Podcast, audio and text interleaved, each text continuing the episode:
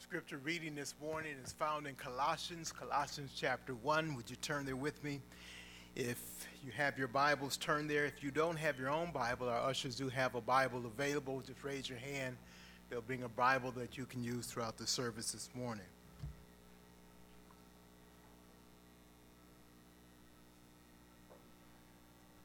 I'll stand in respect to the reading then of God's Word.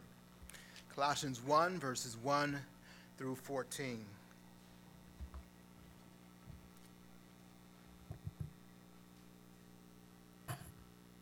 Paul, an apostle of Christ Jesus, by the will of God, and Timothy, our brother, to the saints and faithful brothers in Christ at Colossae, grace to you and peace from God our Father.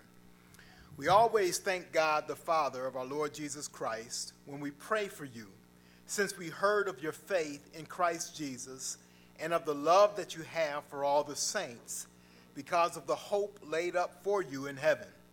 Of this you have heard before in the word of truth, the gospel, which has come to you, as in, indeed in the whole world it is bearing fruit and increasing, as it also does among you, since the day you heard it and understood the grace of God in truth, just as you learned it from Epaphras, our, bro- our beloved fellow servant. He's a faithful minister of Christ on your behalf and has made known to us your love in the Spirit. And so, from the day we heard, we have not ceased to pray for you, asking that you may be filled with the knowledge of His will and all spiritual wisdom and understanding, so as to walk in a manner worthy of the Lord, fully pleasing to Him, bearing fruit in every good work and increasing in the knowledge of God.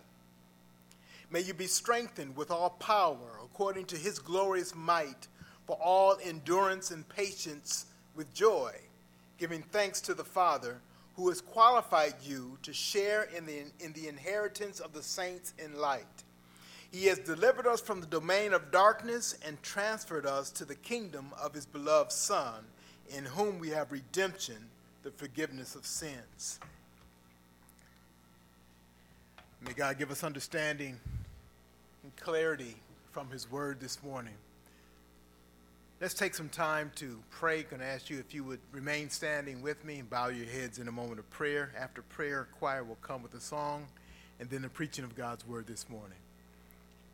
Father, we thank you for allowing us to come here today. We thank you for this time where we can worship.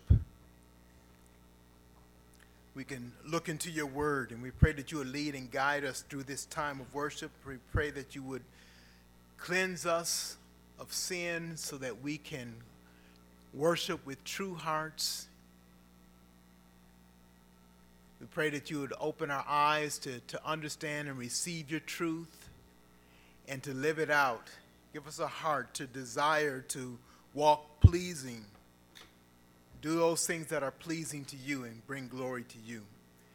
We do pray for those as a part of this fellowship, Lord, who are suffering, for whether from illness and sickness or health issues. Um, we pray for Michelle and Malachi this morning who are not feeling well. We just pray that you would watch over and bless them. We thank you for your health and strength during the week for those who are recovering from different uh, ailments. You think of Jeremy, and, and we pray this morning for, for Mickey and um, just her cold and, and the problem that is, she's having with her, her voice and, and talking and singing in that way. So we pray that you just bring uh, healing. We pray for her husband as well, Lord. We pray that you would um, watch over him and that you would um, help him with his legs, with his knees, and, and give relief to him. We also pray for my dad, Lord, and thanking you for um, just ministering to him while he's in the hospital. We thank you, Lord, that um, although we thought he may have had a stroke, it wasn't a stroke, but that you are with him, you are watching over him, and we just pray, continue to pray for him. As we mentioned on Wednesday, Lord, we pray, yes, we pray for comfort and that you would take away um, pain and, and suffering, but we pray that your will be done and you would have him as he goes through this to bring glory to you as we pray for him that we might bring glory to you. My mom, as she ministers to him, that she might bring glory to you. It's a joy to see the results, Lord, sometimes of a family coming together, even for these kind of situations, and recognizing, Lord, that your gospel is ministering to those who uh, see to him, even though they don't know Christ. They are hearing and seeing the gospel. This is our prayer, Lord, that that uh, those who don't know Christ will come to Christ, and those who know Christ will be strengthened, encouraged, and uh, um, be challenged to live a life that brings glory to you. Bless this service today, the preaching of your word. Be with me, Lord. Hide me behind the cross that, that those who hear might hear the gospel. Yes, coming from a man who who has been redeemed, who has been saved by this very gospel. Uh, but seeing the work that is you, Lord, and knowing, Lord, that you can do that same work in each and every life. And may we be open to you working in our hearts and in our lives. In Jesus' name we pray.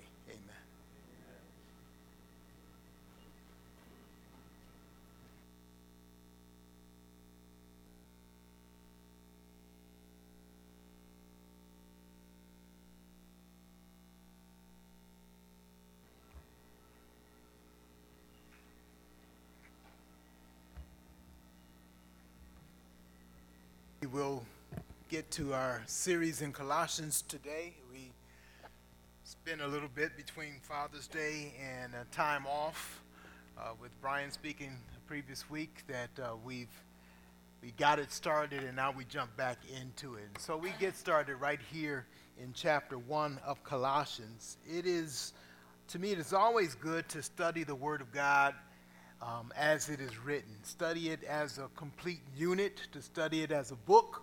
And so this is the first time in, in uh, many years of preaching that I've actually gone through Colossians. I've gone through several, several of the uh, um, other books of the Bible, Old Testament and New.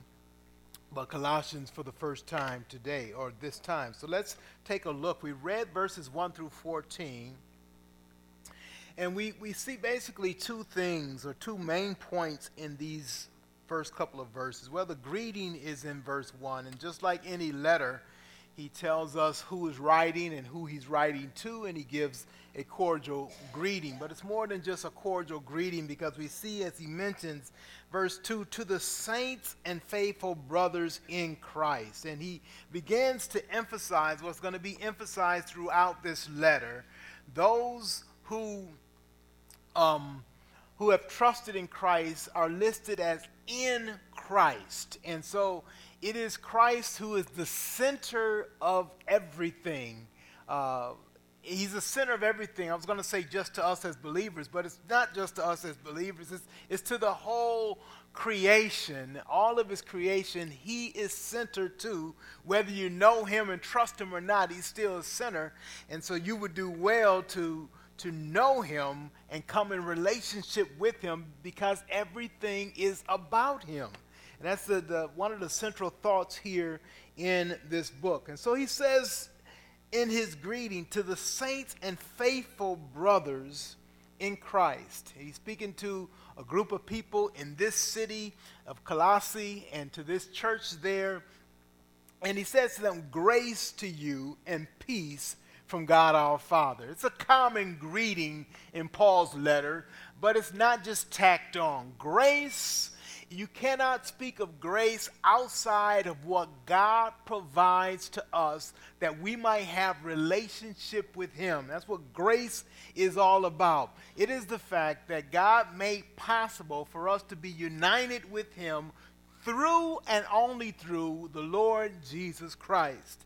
And because of that grace, we can have peace with God. And so he mentions both of those together grace and peace to you. It's interesting that in the world, in our society today, we see abundance of talk about peace. We see abundance of talk about grace or, or what will be derived from grace, but they have no idea what the source is.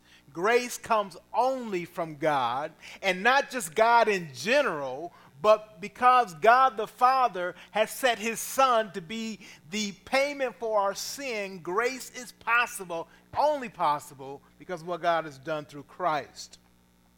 And therefore, peace comes only by God through the Lord Jesus Christ. Now he gets into the, the point, the two points in this first section. He gives thanks in a prayer for these individuals. And so, uh, uh, uh, first we will see his, his thankfulness, what it is he is thankful for, and then we see what his request is or what he is praying for. So, those are the two things that we'll be looking at um, today.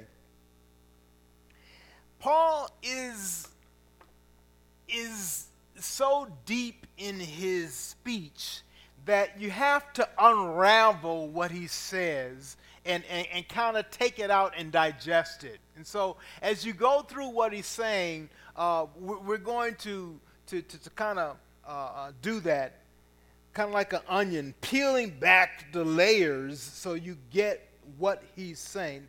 For instance, in verse 3, we always thank God. He says that. And he begins to list things that that he thanks God for. And he lists one, he goes off almost to a subset and lists other things under that thing and come back to another main point and lists things under that thing and comes back to another main point and lists things under that thing. For instance, he says, We always thank God. Then he mentions who God is. And notice what he does. He mentions who, who God is in relation to the Lord Jesus Christ we, we always thank God, the Father of our Lord Jesus Christ. Why is that important? Because we today in our society want to link all religions together as worshiping one God or worshiping the same God. That simply is not true. He provides the proper thinking and, and the way of, of, of, of, of acknowledging who God is in his reality, he is the Father of our Lord Jesus Christ. There is no other God besides this God who is Father of our Lord Jesus Christ. In other words, if you don't want to, to picture and, and, in your definition think of God in his connection with the Lord Jesus Christ, then you're not really talking about God. You're talking about a figment of your imagination, a figment of your imagination that you have made up to, to dream up as God. That is not the God of the Bible. This God of the Bible is the Father of our Lord Jesus Christ. Notice he mentions Christ as Lord and Jesus. So this Christ who is the Messiah, who is, is is God's people is a hope to God's people. That's what Messiah means. He is the Jesus who was born and lived as a human being, and this Jesus is Lord. In other words, he is sovereign over all that is God's. That's a powerful statement of who Jesus is and his connection to God the Father. So as he begins to express that, he says, We thank God, the Father of our Lord Jesus Christ, when we pray for you. You see what I mean about Paul? He gets deep into one thing and then he kind of hasn't even finished saying what he's saying. And, and, and my mind is just not as strong as Paul. So I, I, I get caught on that first thing he says and he's going on to something else and I'm still thinking about that. But he wants us to realize how, how deep God is and how awesome it is to communicate his truth. We always thank God, the Father of our Lord Jesus Christ, when we pray for you, since we heard of your faith in Christ Jesus and of the love that you have for all the saints. Let me pause there. He begins to thank God and he, he mentions what he's thankful for. He's thankful for their faith. And notice how he mentions their faith. He's teaching us something about faith.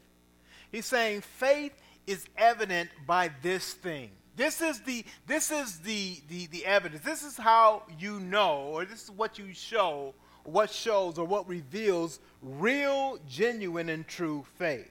We heard of your faith in Christ Jesus and of the love that you have for all the saints. True faith is linked to this love. It's linked to a love for God the Father, yes. It's linked to a love for that which belongs to God. And mainly, he's talking about the saints, other believers, those who are in Christ. He says to this group of believers, I recognize your faith because I see it with the love you have for others who trust in Christ. Those go together, and, and it's not unique to what Paul is saying. Jesus mentioned that if we care to turn back to John chapter 14, John 14, verse 34, Jesus says this. Are you with me? Some of you are. John 14, 34, he says, A new commandment I give to you, that you love one another, just as I have loved you. You also are to love one another. So, the first step he says there is that I want to show you something new. I want you to love one another. And this, is not really new, it's not really unique, it's not really different. In the next verse, he explains why it's not really new, unique, and different. It's because it's an identifier. In verse 35, it says this By this, all people will know that you are my disciples if you have love for one another. In other words, he's saying, This is what others will see and recognize that you are who you say that you are. You are truly a disciple of Christ if, in fact, you have this kind of love for one another.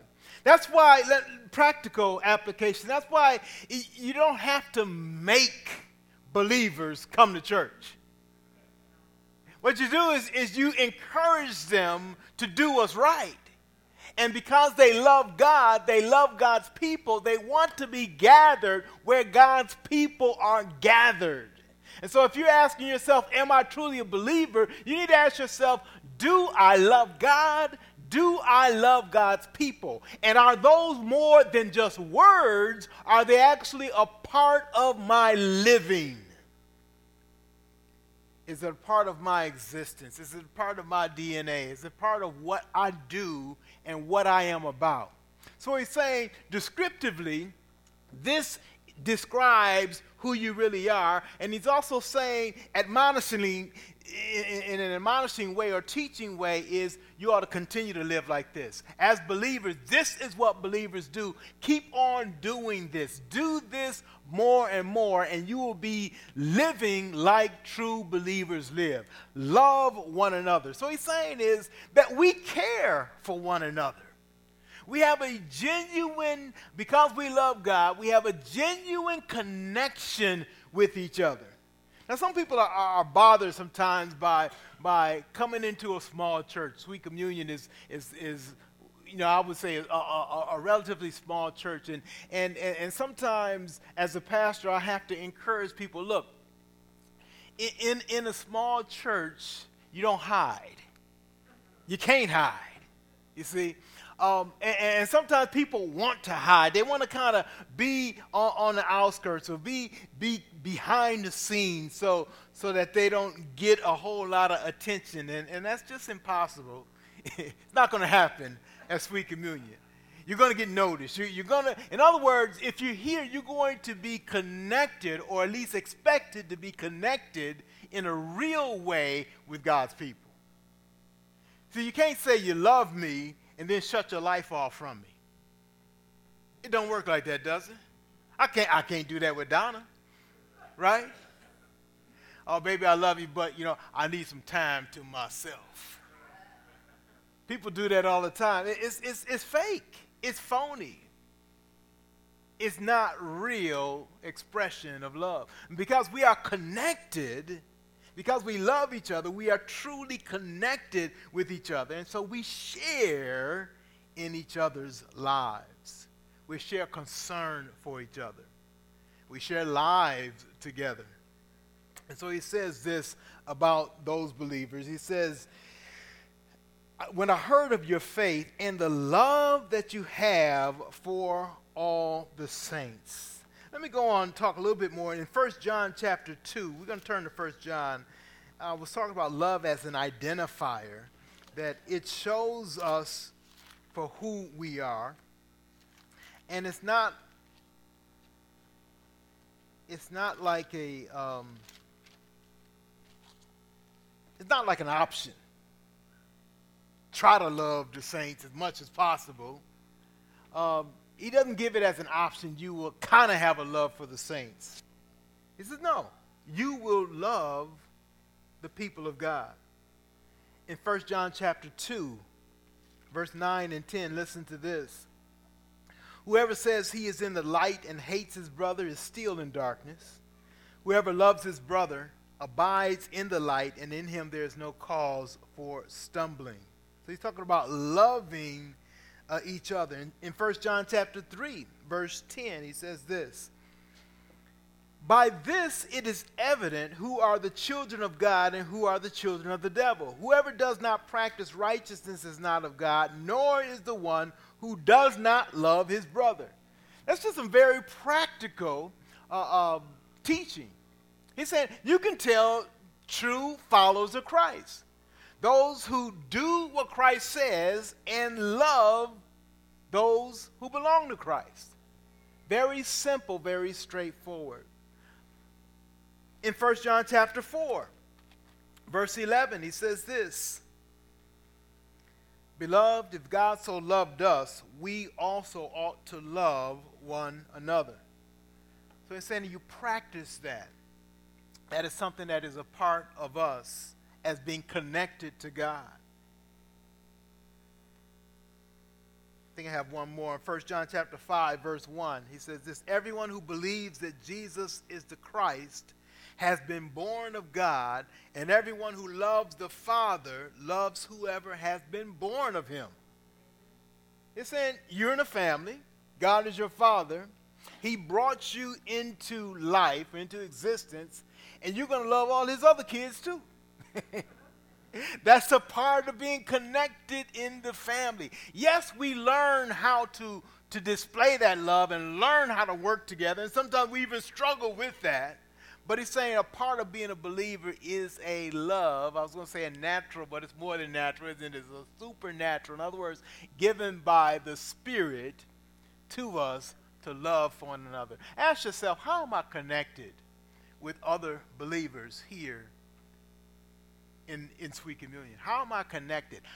Let, let's ask that another way. How am I connecting myself with others? How am I open and receiving to them and working at, at uh, working into their lives? That's something that we have to work on. It's something that we have to practice. How am I connected with the believers?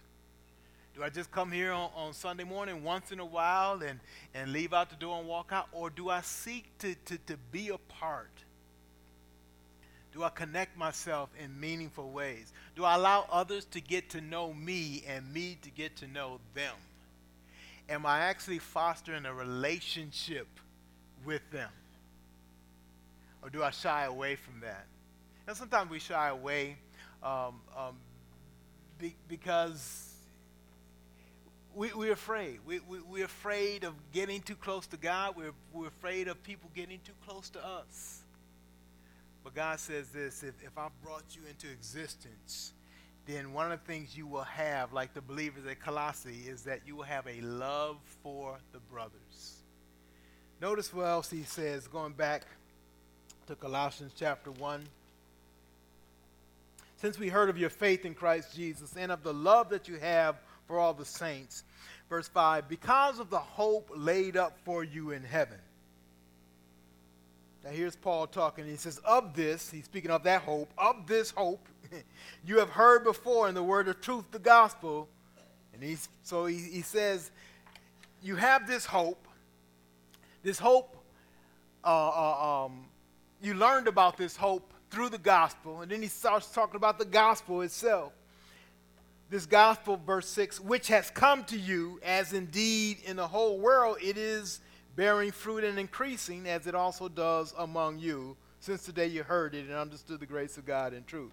So there's, there's a lot of words in there, isn't it? it, it and he's kind of he's kind of weaving all of this thought there, but we need to we need to um, to take it apart and digest it. So he talks about this hope that believers have. It's hope, it says, laid up for you in heaven. Hope can be spoken of as, as um, what we're resting in, what it is that, that, that we trust in, uh, what we look forward to. And he's saying this hope that we have is something that nobody else can disturb because it's laid up for us in heaven. What we're trusting in cannot be taken away from us, but is given by us, given to us by God, and cannot be disturbed. That's encouraging. Uh, how did this hope come to us? He says it came from hearing the gospel. Of this you have heard before in the word of truth, the gospel. Notice what he speaks of as the gospel. He says the word of truth. He also says something about the gospel that is very, very important. He says the characteristics of this gospel that brought you hope. He mentions two things. They're very similar, but it's two things. He's saying this is how the gospel functions it bears fruit and is increasing it bears fruit in verse 6 and is increasing. So he says, this, this gospel, this message, this powerful message that comes from God, that speaks to us of the Lord Jesus Christ, is something that bears fruit and increases. I thank God for that. He's saying that this gospel is still working today. He's saying in his day as he spoke it, it was effective it had brought them to faith in the Lord Jesus Christ, and it was still bearing fruit. In other words, it was producing something, and it was growing as it did that.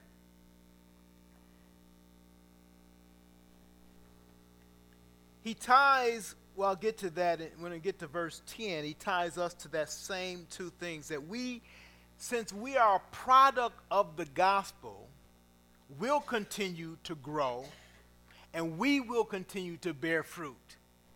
That's, that's what the work of the gospel does. Let's get to that in, in just a moment. He, he again, in verse 6, as it also does among you since the day you heard it and understood the grace of God in truth, just as you learned it from Epaphras, our beloved fellow servant. He said, This gospel is effective, it bears fruit, and it grows. He also saying this is that this gospel comes by a human agent. This gospel was sent to you by a human being. Paul was not the one who started the church at Colossae, but there was another individual, and he mentions it, Epaphras, short for Epaphroditus. Verse 7 You learned it from Epaphroditus. That's interesting. He says, You learn this gospel from another human being. It always, it always intrigues me that this powerful message that God has entrusted with individuals like you and me to speak it to someone else so that it might bear fruit and increase in their life as well. God didn't do it through magic.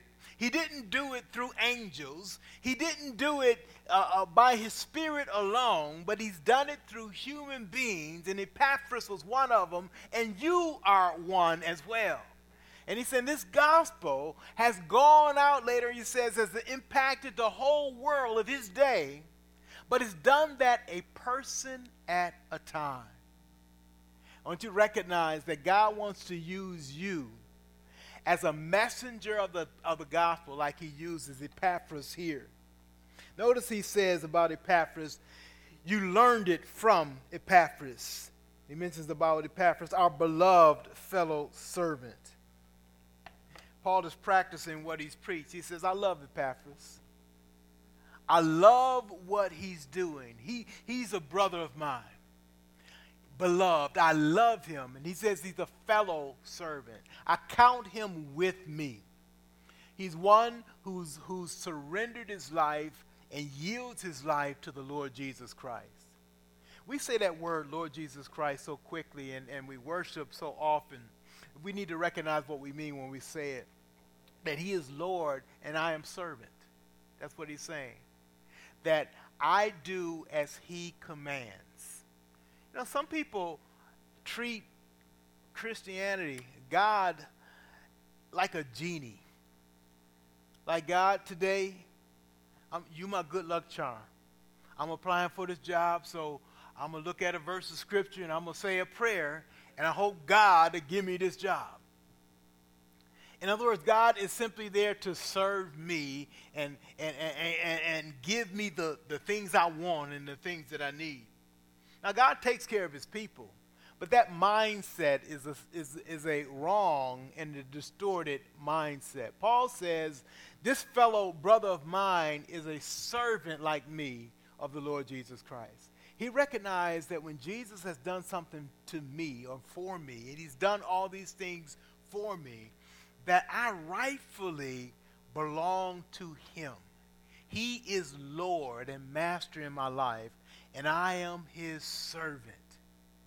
See, that's not a demeaning way to look at it.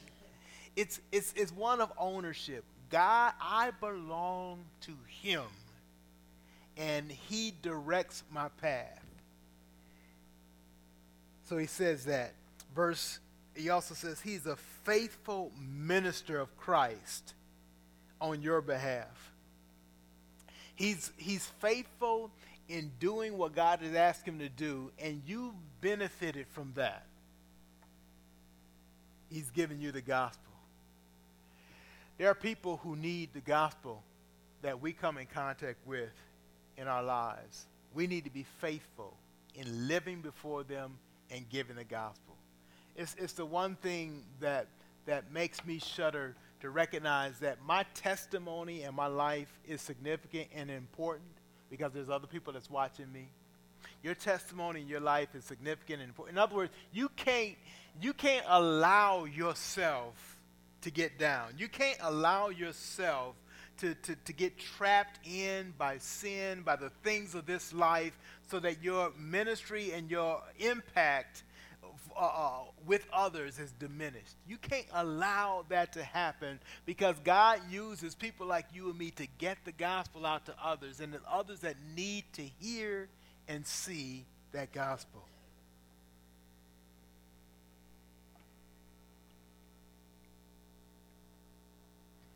Verse 9 or verse 8, he says, notice what Epaphras did. He ministers the gospel to them, and he also brought news of them to Paul and his team. Verse 8 says, and has made known to us your love in the Spirit. So he was communicating how they were doing to Paul, and Paul needed to hear that. Paul wanted to hear that, and it was encouragement to Paul. Verse 9, and so from the day we heard, we've not ceased to pray for you so up to this point, he says we pray, but he didn't say what he's praying for. He said what he's been thankful for to them, but now he begins to say what he is praying for for them. Verse 9. We do not we have not ceased to pray for you, asking that you may be filled with the knowledge of his will and all spiritual wisdom and understanding. Paul simply asked for two things for them in his prayer. He asked that they be filled with wisdom and understanding, and he asked that they be strengthened. The first thing that they be filled with wisdom and understanding. Why would he want them to be filled with wisdom and understanding? And first of all, understand what this is. This wisdom and understanding is not just to have his have their heads bloated with knowledge. A lot of people think that um, that they need to, to, to understand all of the Bible so that they can impress others with their knowledge of the Bible. That's not what this knowledge is. In fact, he says, be filled with the knowledge of his will in all spiritual wisdom and understanding. The word spiritual um, then defines what kind of wisdom and understanding is, it is. And spiritual simply means from the Spirit. The Holy Spirit then gives, it is that wisdom and understanding that comes from the Holy Spirit. You ain't to get it at school. You're to get it from the Holy Spirit teaching and ministering to you as you live a life that's pleasing to Him. In fact, what it does is it allows you and it enables you to do that. Look at verse 10. So as to, and that's important, the purpose of this wisdom and understanding is so that you might, verse 10, walk in a manner worthy of the Lord. The word walk simply means your way of living, how you conduct yourself. That you might live in such a way that brings please, that, that pleases the Lord. You live in such a way that He desires. And so this wisdom and this understanding is, is to assist each believer in living a life that's pleasing to God.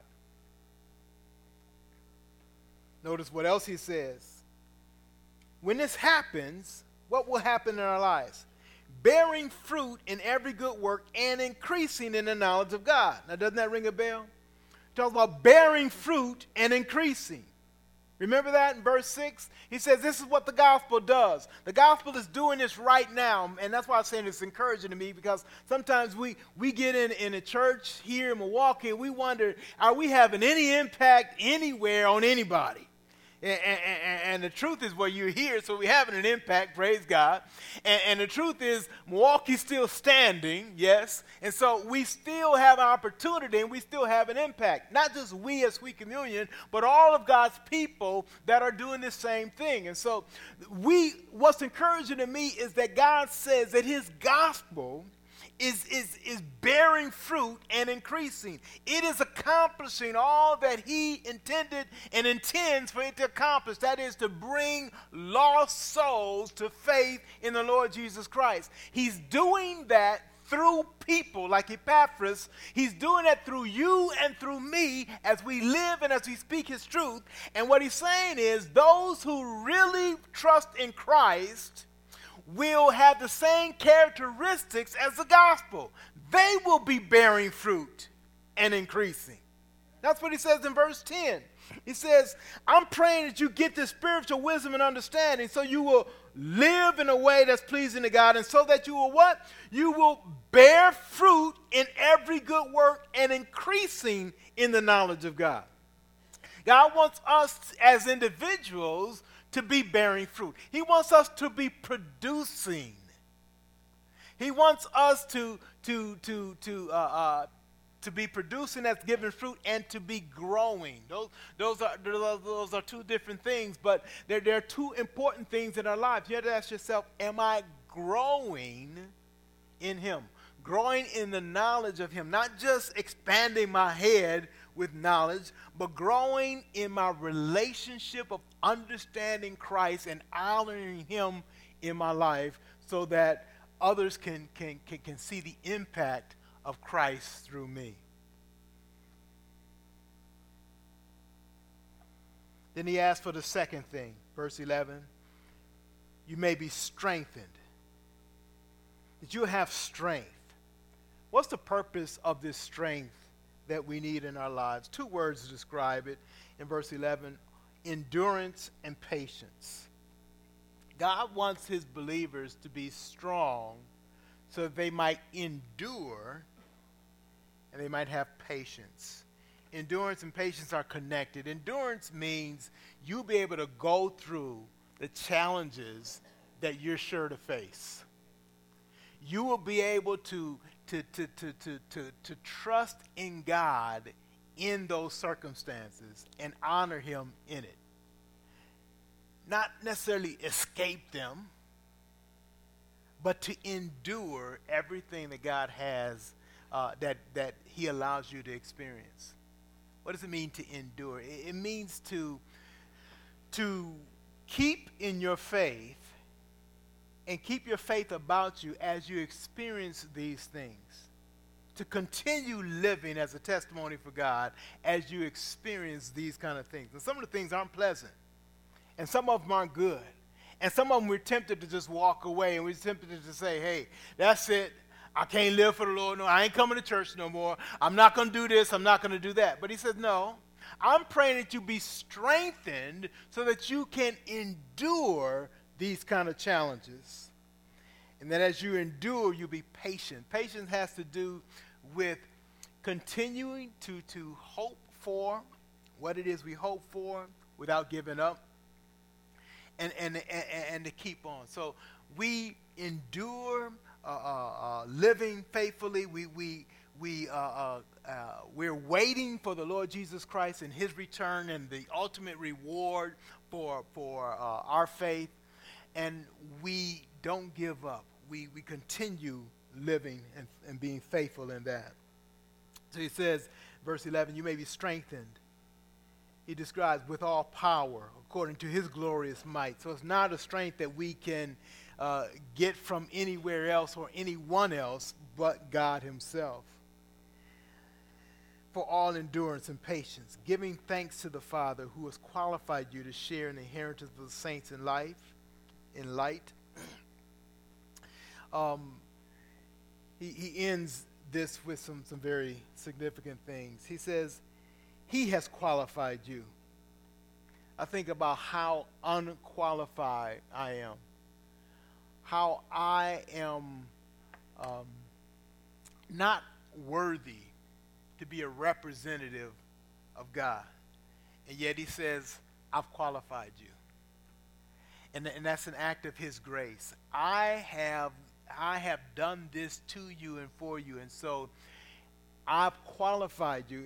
You know, we, we talk about in, in verse 10 where he says, walk in a manner worthy of the Lord. None of us are worthy to, to, to, to, to, to, to receive the things that God has given us, but He's called us to walk in a manner that is in keeping with that. See, it's not something that, that we uh, uh, pat ourselves on the back for having, but we recognize that He has, in fact, qualified us for living a life that's pleasing to Him.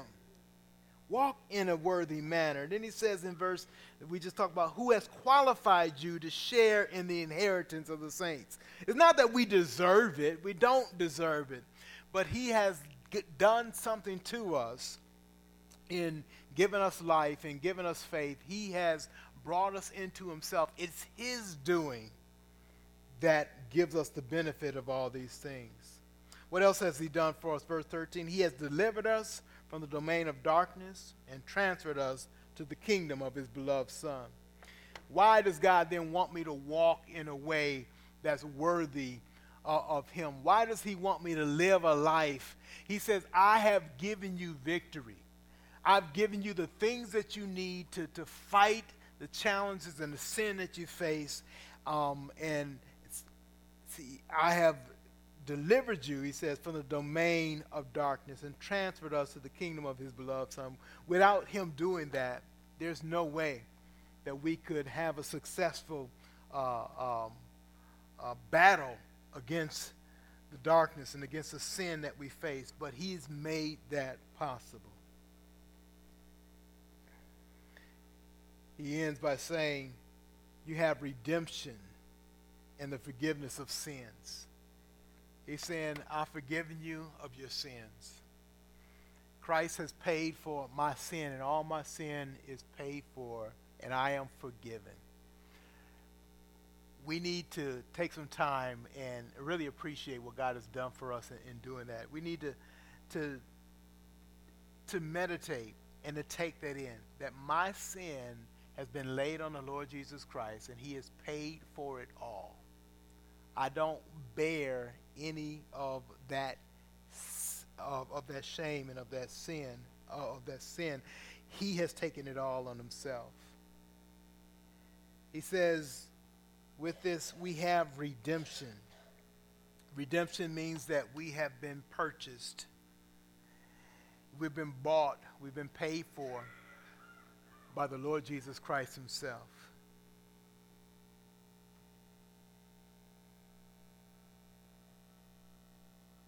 So he says, the gospel is doing what God intended for it to do. It is bearing fruit and it is increasing. It has come to us. There's some human person that God has sent into our life to declare the gospel to us, and He's brought us into relationship with God the Father. And now He calls us to live a life that's pleasing to Him, and to do that by the very uh, uh, um, means that God has made for us, by giving us of His power to live a life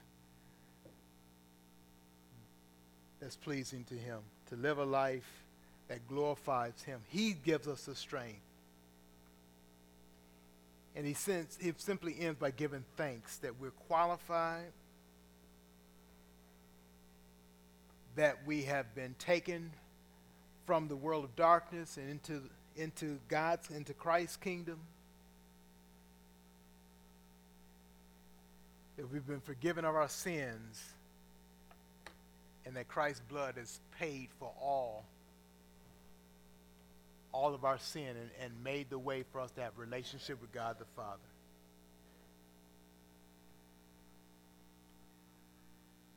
Father, we thank you for the Lord Jesus Christ and what he means to us. We thank you, Lord, for those characteristics that describe true believers. Having a love for other believers a love for you,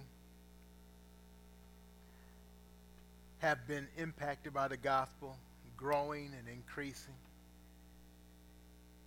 Then, Lord, we pray, as Paul has prayed, that we would be strengthened, that we would show forth that endurance and that patience in our lives, that we would show in our lives lives that are pleasing to you. We would ask, Lord, that you would cleanse our hearts, anything that is not pleasing to you. That you would enable us to live in a manner that brings glory to you. We pray, Lord, that we'll be a testimony for you the gospel will go out through each of us. We take advantage of the opportunities as we interact with others who are not saved. That we will speak and live in a way that communicates the gospel to them, that they might come and trust Christ as Lord and Savior as well. We might be those human agents, like Epaphras was, and how someone ministered in, to us in our lives, and we might minister in our lives to others. And so we submit ourselves as servants to you, recognizing, Lord, that we are sinful, we need to be cleansed, but you will use us. And we just pray, Lord, that we would submit. You be Lord in our lives we will be your willing servants, walking in obedience to you. Lord, if there's anyone here today that needs to commit themselves to you, needs that forgiveness of sins, payment for their sin, needs to trust in Christ today.